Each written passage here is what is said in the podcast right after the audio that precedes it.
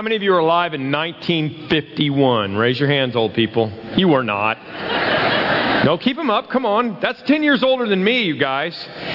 Do you know that this church started in 1951? I, know you probably don't. You're like, well, just 10 years on this campus and whatever. 1951. Actually, it started with three ladies. Well, here's my, here's my picture for you old people. Let me not forget this, okay? No senior citizen discounts. You had twice as long to get the money. That's funny right there. And our oldest surviving member, Annette Canale, I don't know if she's in this service or not. Um, she's wearing a hat today. She's been a member of this church for 55 years. She was wearing a hat today that said, At my age, getting lucky is finding your car in the parking lot. All right? Not 1951. You serious? 1950. It was 1948. Three ladies were riding on a train back and forth from Tinley Park to downtown where they were working, and they had this vision for this church. And so, in uh, 19, April 15th, Easter of 1951, this is the beginning of what you're sitting in right now. Tinley Park Church of Christ, 1951. Pretty cool. 30 people on a storefront. It's hard to tell which one's a preacher because they all look stodgy and you know in a suit. Um, it, it, it, was uh, it was about three or it was about four years on that location in a, in a storefront before the Zion Lutheran Church decided to move to a new building and they vacated this old building, which you see as a model dollhouse for you in front of you today. My friend Don made this really really awesome. They moved into this building in 1950. Don't clap for everything today, or it's going to get long. 1955. 1955, this building is, that's the Easter service back then. I mean, just, you know, look at everybody in their suits and the Easter lilies. And uh, I mean, it's amazing to think about the history of this place. So for 22 years, they were there. In October of 1977, they decided they needed to relocate. Uh, this building is now a museum in downtown Tinley. You can still get married in there. Um, they moved into this building over on 84th Avenue, which is now Standing Stones Church. And uh, they were there from 1977 until we moved over here. Um, in 19 1989, my wife and I were doing, uh, I was doing student ministry down in St. Louis. Felt like it was time for me to, uh, to preach. I felt the call of God to preach. I wanted to do my own church and see how things went. Um, my buddy was Doug Atkins' brother in law, and Doug was on the search committee. And one thing led to another, and they hired us. And in January of 1990, uh, my wife and I moved here with a two and a half year old named Rachel, who's now married and lives in Nashville, and a baby on the way. My wife was great with child that Christmas and um, and we had to hurry up the moving in thing because we needed to make sure that we got everything taken care of before the baby came. And that baby is the one that got married this summer that now lives back in St. Louis, ironically. And uh, and so that's the history. The church averaged 148 people in weekend attendance in 1989. 1990, we moved here, and uh, for seven years, we grew slowly. We had to retool our vision. We had to start figuring out how to be focused on the people outside of our walls instead of inside of our walls, that we were a life saving station and not a club. So in 1997, we decided we needed to relocate from that two acres to try to find someplace else. We had a capital campaign. We raised funds with 300 people. We raised about a million and a half dollars total over a three year period to take care of the needs that we had in eh, to, to run the church and to put money aside to be able to buy the property that you sit on now. Now, we didn't find this property for years. We actually were looking for about a five year period to find property, and we finally got over here to Orland, over to this corner, and we were actually looking at the property over that, that Stone Church is on right now, over there along I 80, and we thought that was going to be a good piece. Um, there was just, this was just a dirt road at the time, but we knew they were going to develop and when we went to look over there, the village came to us and they said, Hey, there's nobody on the corner across from these lovely petroleum tanks. And and, and nobody wants to be on the corner across from the lovely petroleum tanks. So, what if you guys moved over here? We would like for you to be here because that's the entrance to Orland Park, and we'd like for something pretty to be there. And if you don't understand the church world, when the village comes to you and says, We want you to be there, you're like, Okay, sign me up. You know, that's what we did. And they said, And if you move over here, we'll get you a stoplight. I didn't hear the for your 10th anniversary part. I just didn't hear it. 2001, we broke ground on this property. You could see that Lonnie and I were still very spiritual at that time. Even at groundbreaking, we're wearing suits, okay? My, how times have changed. And uh, we broke ground 2001. We built for a year, and it was exactly 10 years ago this weekend that we moved into this facility, not this one, but the one over there. Uh, we moved into this corner 10 years ago this weekend. What we moved into ironically. I was just showing some uh, church friends around from another church out in California who are here visiting. What we moved into is now our facility for third grade and under. Our whole church moved into that facility back then. Now it's third grade and under. Okay, it was a gym. It was 500 seats and uh, some classrooms around it. It's all that area over there on the other side of this hallway right here. We moved into that September, mid-September of, of 2002. We were running by this time 600 people a weekend. Uh, I mean, we'd grown, you know, quite a bit to that point, and we thought, well, we get, we're going to move into this new building, and everything's going to be really cool when we get over there. So, because this building seats 500 people, and it's got room for all kinds of stuff going on, and, and so we thought, well, but, but the first weekend, what are we going to do? There's going to be, you know, like a lot more people the first weekend. So let's have four services our first weekend in a new building. That doesn't make any sense at all. But we knew there were going to be a lot of extra people and there were 1,500 people that came the very first weekend. Raise your hand if you were here the very first weekend that we were here in, in 2002. Raise your hand. Now look around. I want you to see this, okay? Keep your hands up, unless you're clapping. All right. Not very many, is it? Kind of ironic when you think about it. 1,500 people were there that weekend. We stayed with four services. We had to go to five services. Six months into that location, we started thinking and praying and scheming about how we were going to have to build this building that you're in. And in 2006, we were able to move into this building. 2008, we moved into the campus over at Lockport.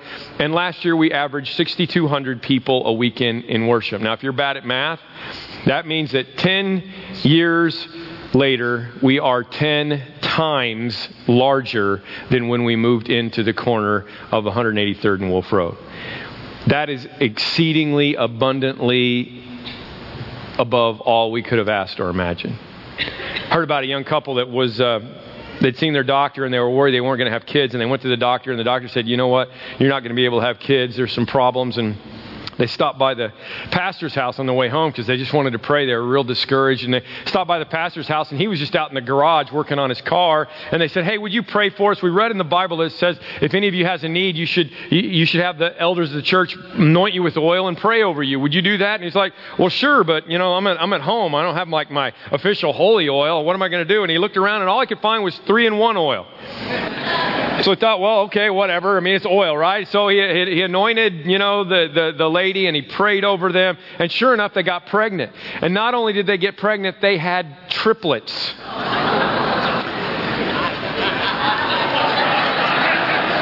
On the way home from the hospital, they stopped by to see the pastor. The lady got out and gave him the biggest hug he'd ever gotten in his life. And he was like, Well, thank you, but what was that for? And she said, I just am so grateful you didn't use WD 40. I feel like that this church has gotten the WD 40 blessing of God, and I want to thank Him for it. I really do. It's amazing what God has done. So at the 10 year mark, almost halfway now, we are at the 10 year mark, we're almost halfway through another generosity initiative. A cannonball is what we called it. Now, before we launched Cannonball, we had enough money. We were paying the bills. We had money set aside for emergencies, but we decided not to coast and do something about it. You see, here's the, here's the interesting thing about uh, leadership. You'll, you'll understand this if you're in the business world at all. What tends to happen as a, as a leader in business or in church or any other thing, as they get older, they tend to start playing it safe a little bit more. And usually when you hit the big 5 0 like I did a year ago, you, you start, especially in the church world, you stop doing building programs and and you stop doing as much and you, you basically take your foot off the accelerator, uh, especially if you've had any success in what you were doing in, in the industry. There's no reason to chance it as much anymore. And if, you, if you've got something that's big, you don't want to make any mistakes and you don't want to do anything that's going to screw anything up. So you get a fantasy football team and you improve your golf game and you, you just start looking forward to grandkids and retirement. That's just the natural way things have gone. And our leaders, um, you know, we could have done the same thing. We could have, the elders could have said, you know what? This is amazing. We're one of the hundred largest churches in the country. Uh, God has done amazing things here, but we don't want to mess this up. And besides, the economy's really bad. Let's just take our foot off the gas a little bit. But we prayed about that, and we were driven by the conviction that God wants his kingdom to grow. There was a quote I had a couple of weeks ago that just really hit home to me. Oswald Smith said, Any church that is not seriously involved with helping fulfill the Great Commission has forfeited its biblical right to exist. Just to sit around and be navel gazers with each other was never something that God intended the church to do. God intended this to be a part of the organism called the kingdom of heaven. And He said the kingdom of heaven starts as a little mustard seed, but it grows up into this huge big plant, and that's what the church is supposed to do. So we launched into Cannonball. We launched into Cannonball because we wanted to raise the generosity level because we knew that, for one thing, God loves Chicagoland and we needed to be involved with the local ministries that were helping in Chicagoland. So we launched into some things to be able to help Englewood and to be able to help Homewood and to be able to help Restoration Ministries and some of the ministries that are around us. And we knew that planting new churches was the way to reach the most amount of people, so we launched some new churches around the country, and we're involved in planting new churches all around. There's one getting ready to just plant in Brooklyn, New York, right now that we're a part of, and we've got one in Salt Lake City, and we're planting one in Ireland, and we're planting in Indonesia and Africa and all over the world. And because Jesus said to go into all the world, we're also involved in Kenya, and we adopted an entire city in Ecuador and planting a church there, and in Africa and all around the world, and Brazil and Mexico and Cuba. And because we believe that the church needs to go into the world and not just get everybody on this campus, we have decided that we're going to plant a new campus like our Lockport campus, which is going great, running 600 people a weekend. And we're going to plant probably in the north and the east of here, we're going to plant another campus. We're going to have five by 2020. And because we're concerned about social issues, we're going to get involved in a lot of social things. And one of those that's near and dear for my heart is the sex trafficking slave, slave trade that goes on around the world, and even in the United States of America. And Chicago is the number two city for that in the United States. And so we're working with other churches to put a safe house to get girls off the street somewhere in our area. And while I'm on that subject, we're doing the Rapha House Salon next weekend and October 6th. And I just want you to know that we got plenty of stylists now. Thank you for volunteering. Now all we need are customers. So if you're a girl who has homecoming, this next weekend on Saturday or on October 6th on Saturday, we would love to have you come to Rapha House Salon and pay the money that you would have paid to some stylist out there to one of the stylists in here. And all the money that is raised from that is going to go to Rapha House. It's going to get girls off the street in Cambodia. I, I want you to go to RaphaHouseSalon.com and sign up for that. And since Parkview is 10 times larger than when we moved in 10 years ago. We're going to add some building. We're going to add some building over here. We're going to add some foyer space, and on top of that will be a chapel, a 250 seat chapel. Really ironic to me. That's why I love that Don made this little dollhouse for us. Because basically, what has happened is that we've come from here all the way around full circle to putting one of these back in our church again. Isn't that cool? I'm really excited about that. I really wish we could just go over there and put that church, that old church building on a truck and move it over and just plop it down right here. I think it'd look really awesome, but it's just not feasible. Plus, we need it to tie in. But we're going to be basically doing a 250 seat chapel to be able to do weddings and funerals and, and, and to be able to have another venue for when we need overflow and all that kind of stuff. Full circle back to where we began.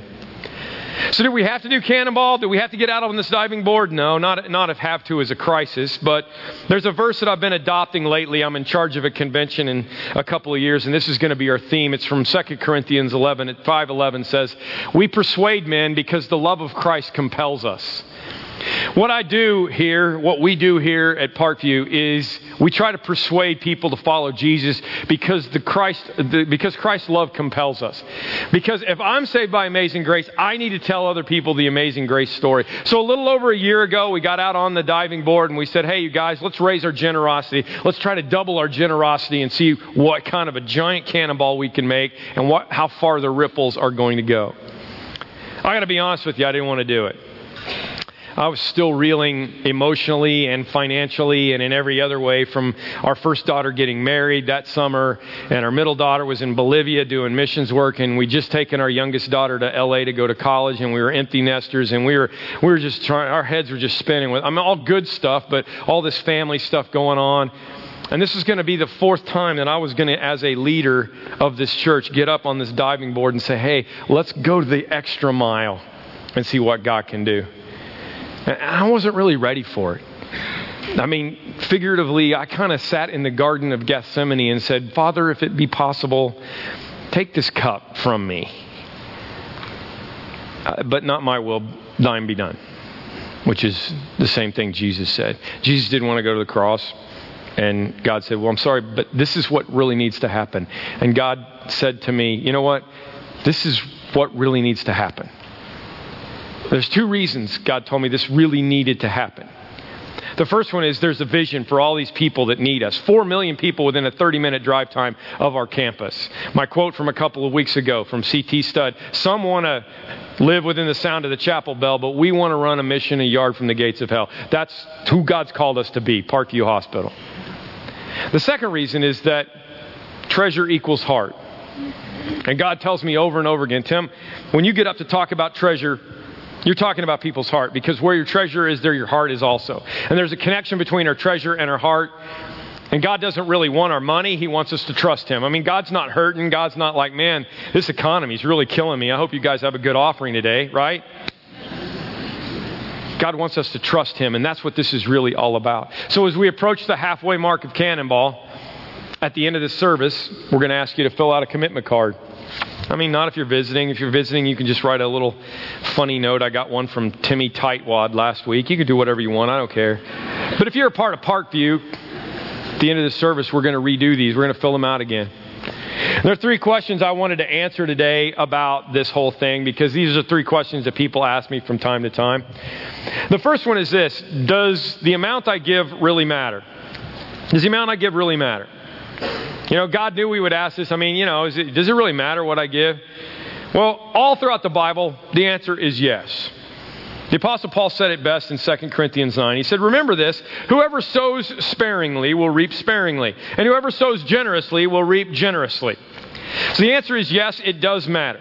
Every spring, every farmer has to decide how much seed am I going to sow?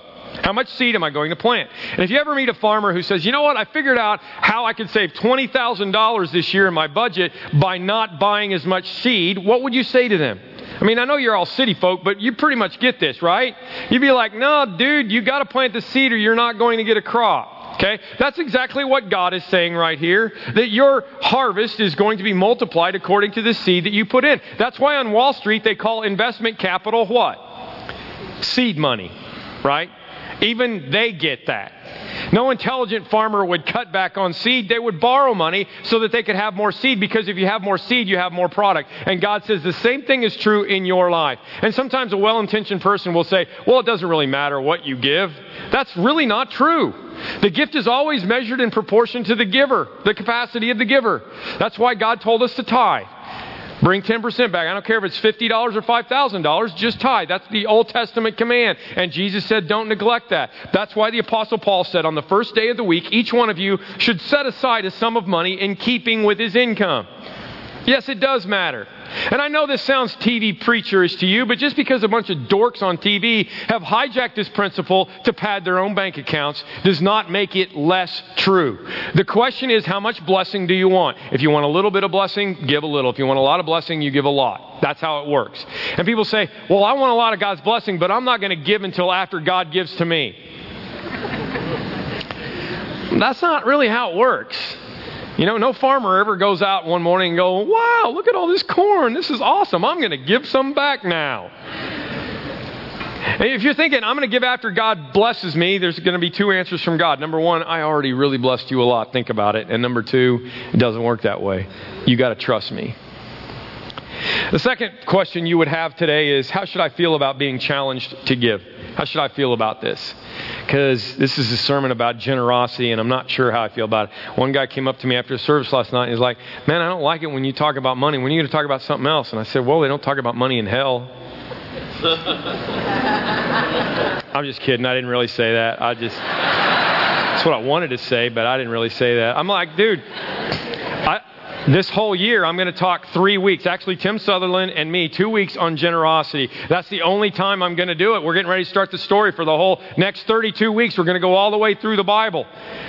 Jesus talked about money 10% of the time. 19 of his 30 parables were about money. I mean, if you're having a problem with what I'm talking about, to me, and this is what I told him, maybe you got a problem going on in here. If you go to the doctor and he says you got a heart problem and you're like, well, I don't want to hear that. And you go back the next year and he says you got a heart problem, maybe you ought to figure out you got a heart problem and you ought to do something about it. Now, I know some of you don't want to hear it. I know some of you are just like, whatever, I can't wait till next week.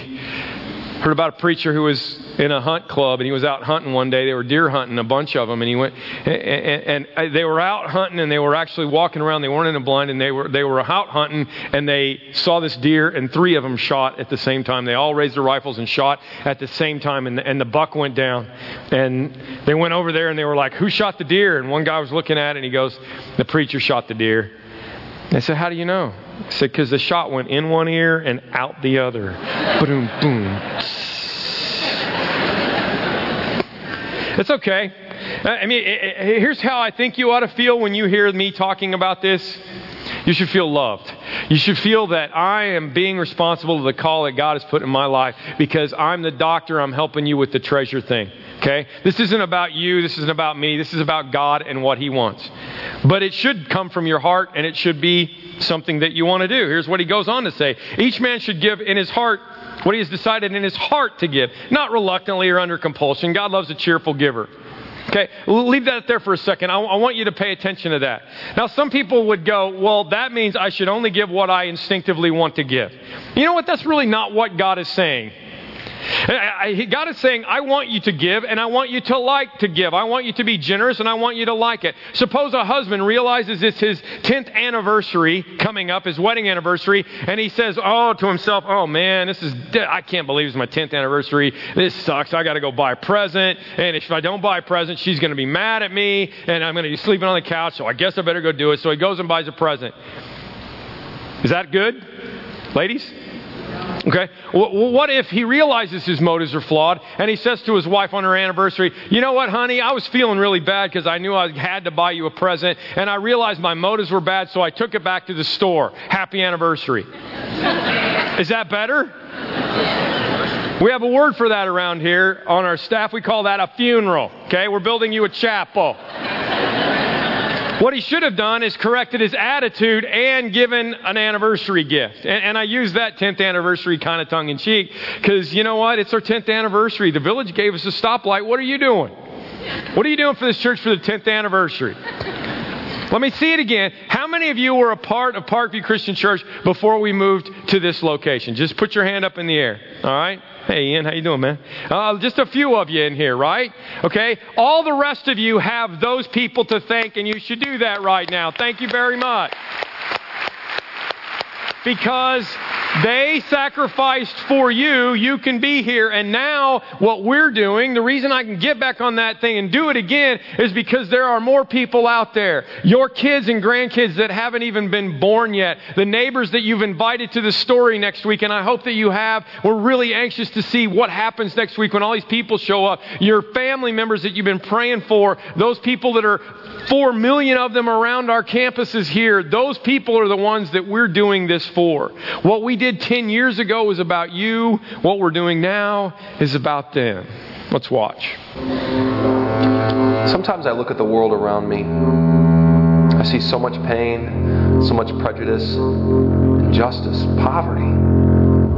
I can't reconcile it with the world I imagine, the world I want my children to grow up in, my grandchildren. And the little things I do seem insignificant, like, like tiny drops in a great ocean. But I had a feeling that someday I would look back at this moment when I stopped thinking about what I can't do or won't do, and about what I can do, what God can do, what God can do through all of us. Trust God, so we're just diving in with this thing. Going to eliminate uh, cable TV from our lives for two years. We're just giving back to God what He really has given to us. We've pushed it to the next level. We've done this three times before, and every time God has provided, He's made it happen. And uh, we're doubling our giving. We decided to try and do something that would scare us a little. Yeah, we're going to go all in by quadrupling our annual giving.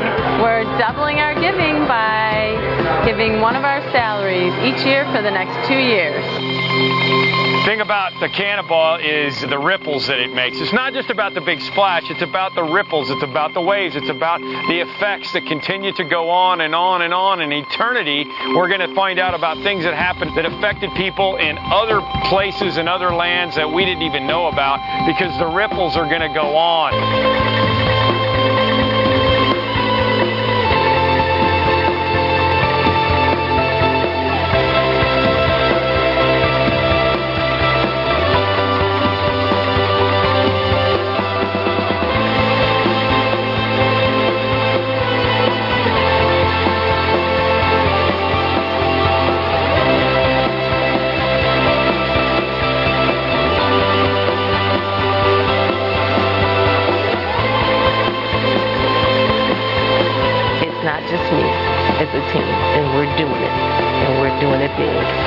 Storing up treasures in heaven is uh, a reality, and it's the truest reality.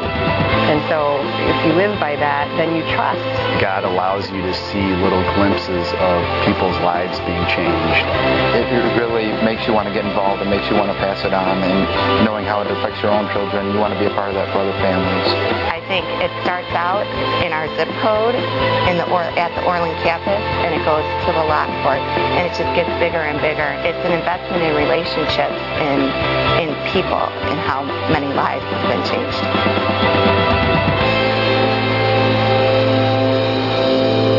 Years from now, we'll all look back and remember today. All of us in concert, like a symphony of parts that God has woven together. Each of us had a perfect part to play. This is the story of my life. This is the story of our lives. And we are making history. There was a specific thing that you're supposed to use, an instrument of your body that you are supposed to use when you determine your giving. And it was your heart. Did you notice that? Okay? Each man should decide in his heart what he is going to give. Okay? Why doesn't it tell us to give uh, with our minds? Well, because this isn't a financial decision. This is a trust decision. It's not a spreadsheet decision. Your heart has to trump your mind, okay? It's not about listening to your mind because your mind's not going to make any sense out of it. It's not about listening to your accountant. He's going to tell you to lay up treasure on earth because that's his job. It's not about listening to your family because they just want you to leave it to them, right? A bumper sticker I saw recently said, Where there's a will, I want to be in it. I get that, okay? I understand. It's about listening to your heart and knowing that God is the one who's going to take care of our needs. It's about that every time. Let me go on and finish the scripture in 2 Corinthians. And God is able to bless you abundantly so that at all times having eh, so that in all things at all times having all that you need you will abound in every good work just a reminder that God is in charge and you've got to trust Him. And people say, well, wait a minute. I, I, if I give to God, am I going to get cash back? I mean, is God like Capital One? I'm not sure. You might. But the blessings that you get from God, did you notice that? Um, in all things, at all times, having all that you need, God is going to give back to you. Read an interesting stat this week. It was the anniversary of 9 11. In 1998, they surveyed people and they said, What is the American dream? And 33% said the American dream was more spiritual for them than it was material. Immediately after 9 11, that stat went up to 52% because all of a sudden the things that really mattered in life came into focus for us. We have to understand that God is going to take care of everything and we trust Him with our heart. The third question that people are going to ask me the third question is Is my generosity a measure of my devotion to Christ?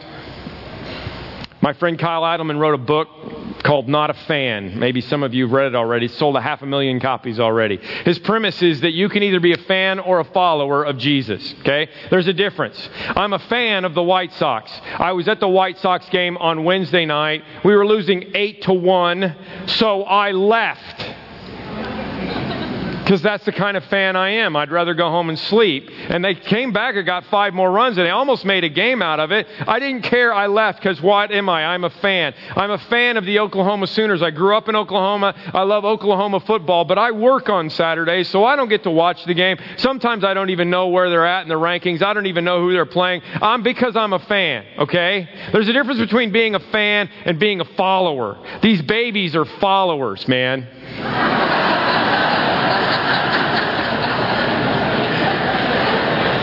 Doesn't that look like a, a young Rodgers and a young Cutler, kind of, really, honestly? The problem is, Jesus didn't call us to be fans, He called us to be followers. And most Christians are not followers, they're fans. The, the, the, the, idea of treasure equals heart means that you can't really follow Christ unless your checkbook is following along. One of the saddest verses in the Bible is John 6 6 6. It's kind of easy to remember. John 6 66. From this time, many of his disciples turned back and no longer followed him. Many of his disciples. And he looked at his 12 disciples he said, Are you guys going to leave me too? And they said, No, we can't. But one thing I noticed about in John 6:66 is that in John 6:67, Jesus didn't go running after the disciples that didn't want to follow him. He didn't go running after the fans going, Hey, you guys, come back. I was just kidding. I just needed a dramatic moment for the Bible. Come back, come back. he didn't do that. He said, It's up to you. Follow me or don't. It's kind of what he did last weekend if you were here with the rich young ruler. Dude, you have followed me so well. You everything in your life is baptized except for your wallet. Everything in your life, you've been following the commandments, but you need to learn generosity. And the rich young ruler walked away sad. He walked away sad because he couldn't do it. And Jesus didn't go chasing after him. Now, I got a fun story for that. And it's not in the Bible, so we don't know, but early church tradition tells us that perhaps Barnabas in the book of Acts was actually the rich young ruler. That Barnabas, who was most, one of the most generous, he sold his lands and laid his money at the apostles' feet. He was the encourager that got the apostle Paul started and John Mark. He was the guy they called the son of encouragement. Early church tradition tells us, it's not in the Bible, that the rich young ruler who walked away sad at some point in his life turned around and got happy and became a follower. We're going to do these commitment cards. I want, to, I want you to take them out. They're in the back of the chair in front of you. If you're visiting this weekend, don't worry about this. You can make up a fake one like somebody did from Timmy Tightwad last week that they turned in. I don't care. You know, give me, a, you know, give me some advice on the card. I don't care what you do with it if you're visiting. But if you're a part of Parkview, there, there, ought to be one of these two things that you do, okay? Everybody who's a part of Parkview, one of these two things. If you uh, were here last uh, November and you committed and you committed to Cannonball, that second one is for you. Put that up on the slide, okay? I've already made a commitment to Cannonball and I'm confirming my commitment. I'm going to finish strong.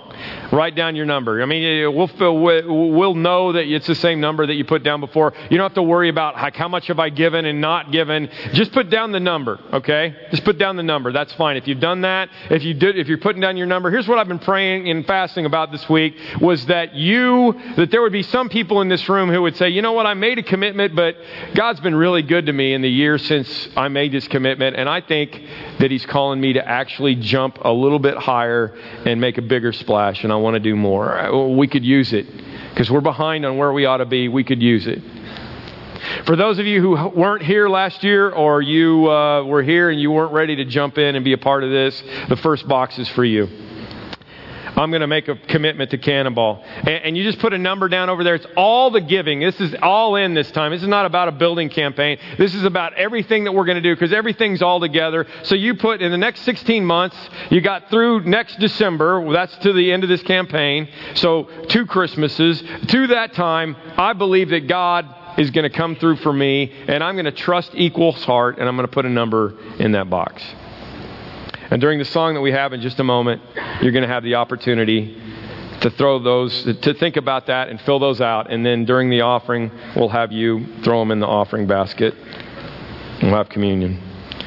Let me read you some advice from Proverbs. This song, the song, the, Solomon was the wisest man in the world, and he said this My son, do not forget my teaching, but keep your commands in your heart, for they will produce for you in your life many years and bring you peace and prosperity. All right? Proverbs 3, really good, right? Who, who here wants longer life, peace, and prosperity? Raise your hand, okay? This is like an infomercial, right? This is awesome. I want this, okay? He says, Let love and faithfulness never leave you. Bind them around your neck. Okay, love and faithfulness, that's the key. That's what I want, right? Write them on the tablet of your heart. And here's an added bonus you will win favor and a good name in the sight of God and man. All right? I want favor with God and man. I want peace, prosperity, and a longer life. So what do I need? I need love and faithfulness. Okay? How does that happen? Trust in the Lord. How many of you have this plaque somewhere in your home? Trust in the Lord with all your heart and lean not on your own understanding. And in all your ways submit to Him, and He will make your paths straight. What's the added bonus? Verse 7 Don't be wise in your own eyes, fear the Lord and shun evil, and you will have health to your body and nourishment to your bones. Who here would like health to their body, nourishment to their bones, longer life, peace, prosperity, favor with God and man? How do you get that? You get that by binding love and faithfulness around you. And that comes from trusting in the Lord. And when you trust in the Lord, He's going to take care of all of those other things for you. And most people quit right there. But Solomon, again, who was the wisest man in the world, said, And I'll show you how you can prove that you trust in the Lord with all of your heart. The next verse Honor the Lord with your wealth, with the first fruits of your crops. And then all this stuff is going to happen for you. You plant the seed and let God take care of it. And your vats will brim over with new wine. Your barns will be filled. Your vats will brim over to new wine. Let me, let me just recap. You get longer life, peace, prosperity, favor with God and man. You get health to your body, nourishment to your bones. Barns filled to overflowing, vats brimming over with new wine. How? If you trust God. How do you prove that you trust God? With your money. It's really that simple. Let me ask you this How do you trust in this chair? Do I trust in this chair? Some of you are like, oh, I don't know. Okay? I'm not trusting in this chair. I believe that this chair would hold me up, but I'm not really trusting in this chair, am I? Let me ask you again Am I trusting in this chair now? Mm, not really, because I mean, if it fell, I could probably still catch myself and I wouldn't really be hurt at all. How do you trust in the chair? Now I'm trusting in the chair. Not trusting just a little, I'm trusting everything. How do you trust in the Lord? You got to sit in a chair. Call this the God chair. I'm trusting in the chair. I'm going to give back to Him. I'm going to honor the Lord with my first fruits. I'm going to sow the seed of generosity and prove that I really trust Him. And if you aren't sure that God is faithful and trustworthy, let me give you a couple of scriptures. Here's one from Hebrews, which says, God has said, Never will I leave you, never will I forsake you. So we say with confidence, The Lord is my helper. I will not be afraid. What can mere mortals do to me?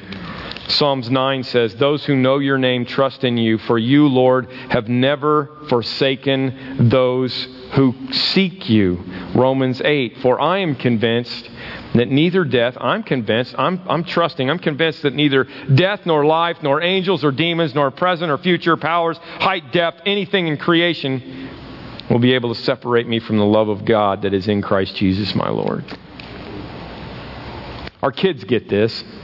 I was reminded this week of a time when our youngest, who is now uh, in, college, but when she was six years old, I wrote this story down because it was so cute. She came to me one day and she said, Dad, one Sunday morning, Dad, I'm, I'm going to give a dollar in the offering this week. I was like, oh, that's awesome, Becca, because I knew she only got a dollar for a whole week for her allowance. So, you know, she was feeling really generous. She was just for that childlike faith, she was just feeling it.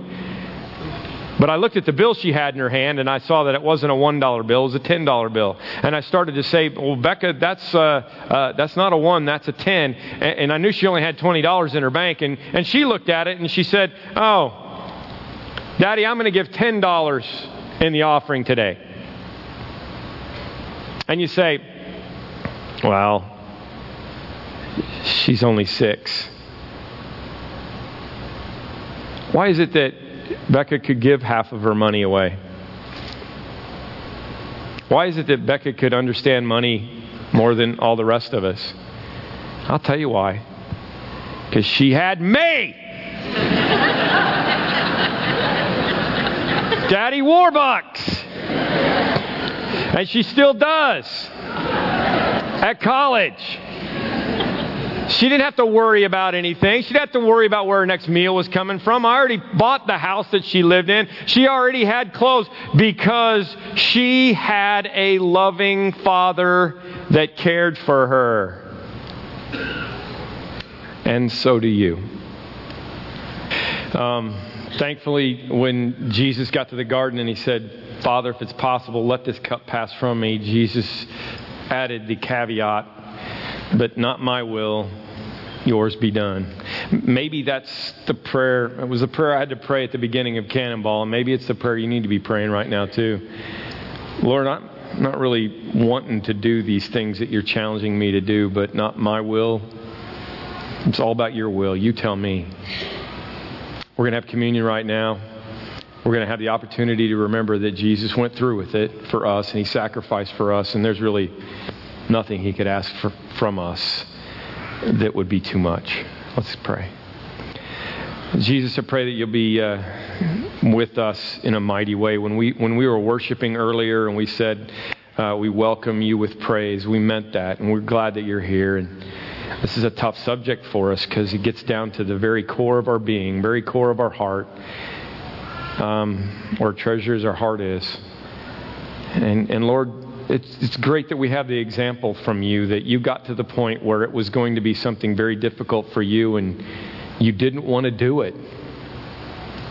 But you told the Father that you would do his will no matter what. And because of that, you went to the cross and died for my sins. And I'm now free because of you. Thank you. In Jesus' name we pray. Amen.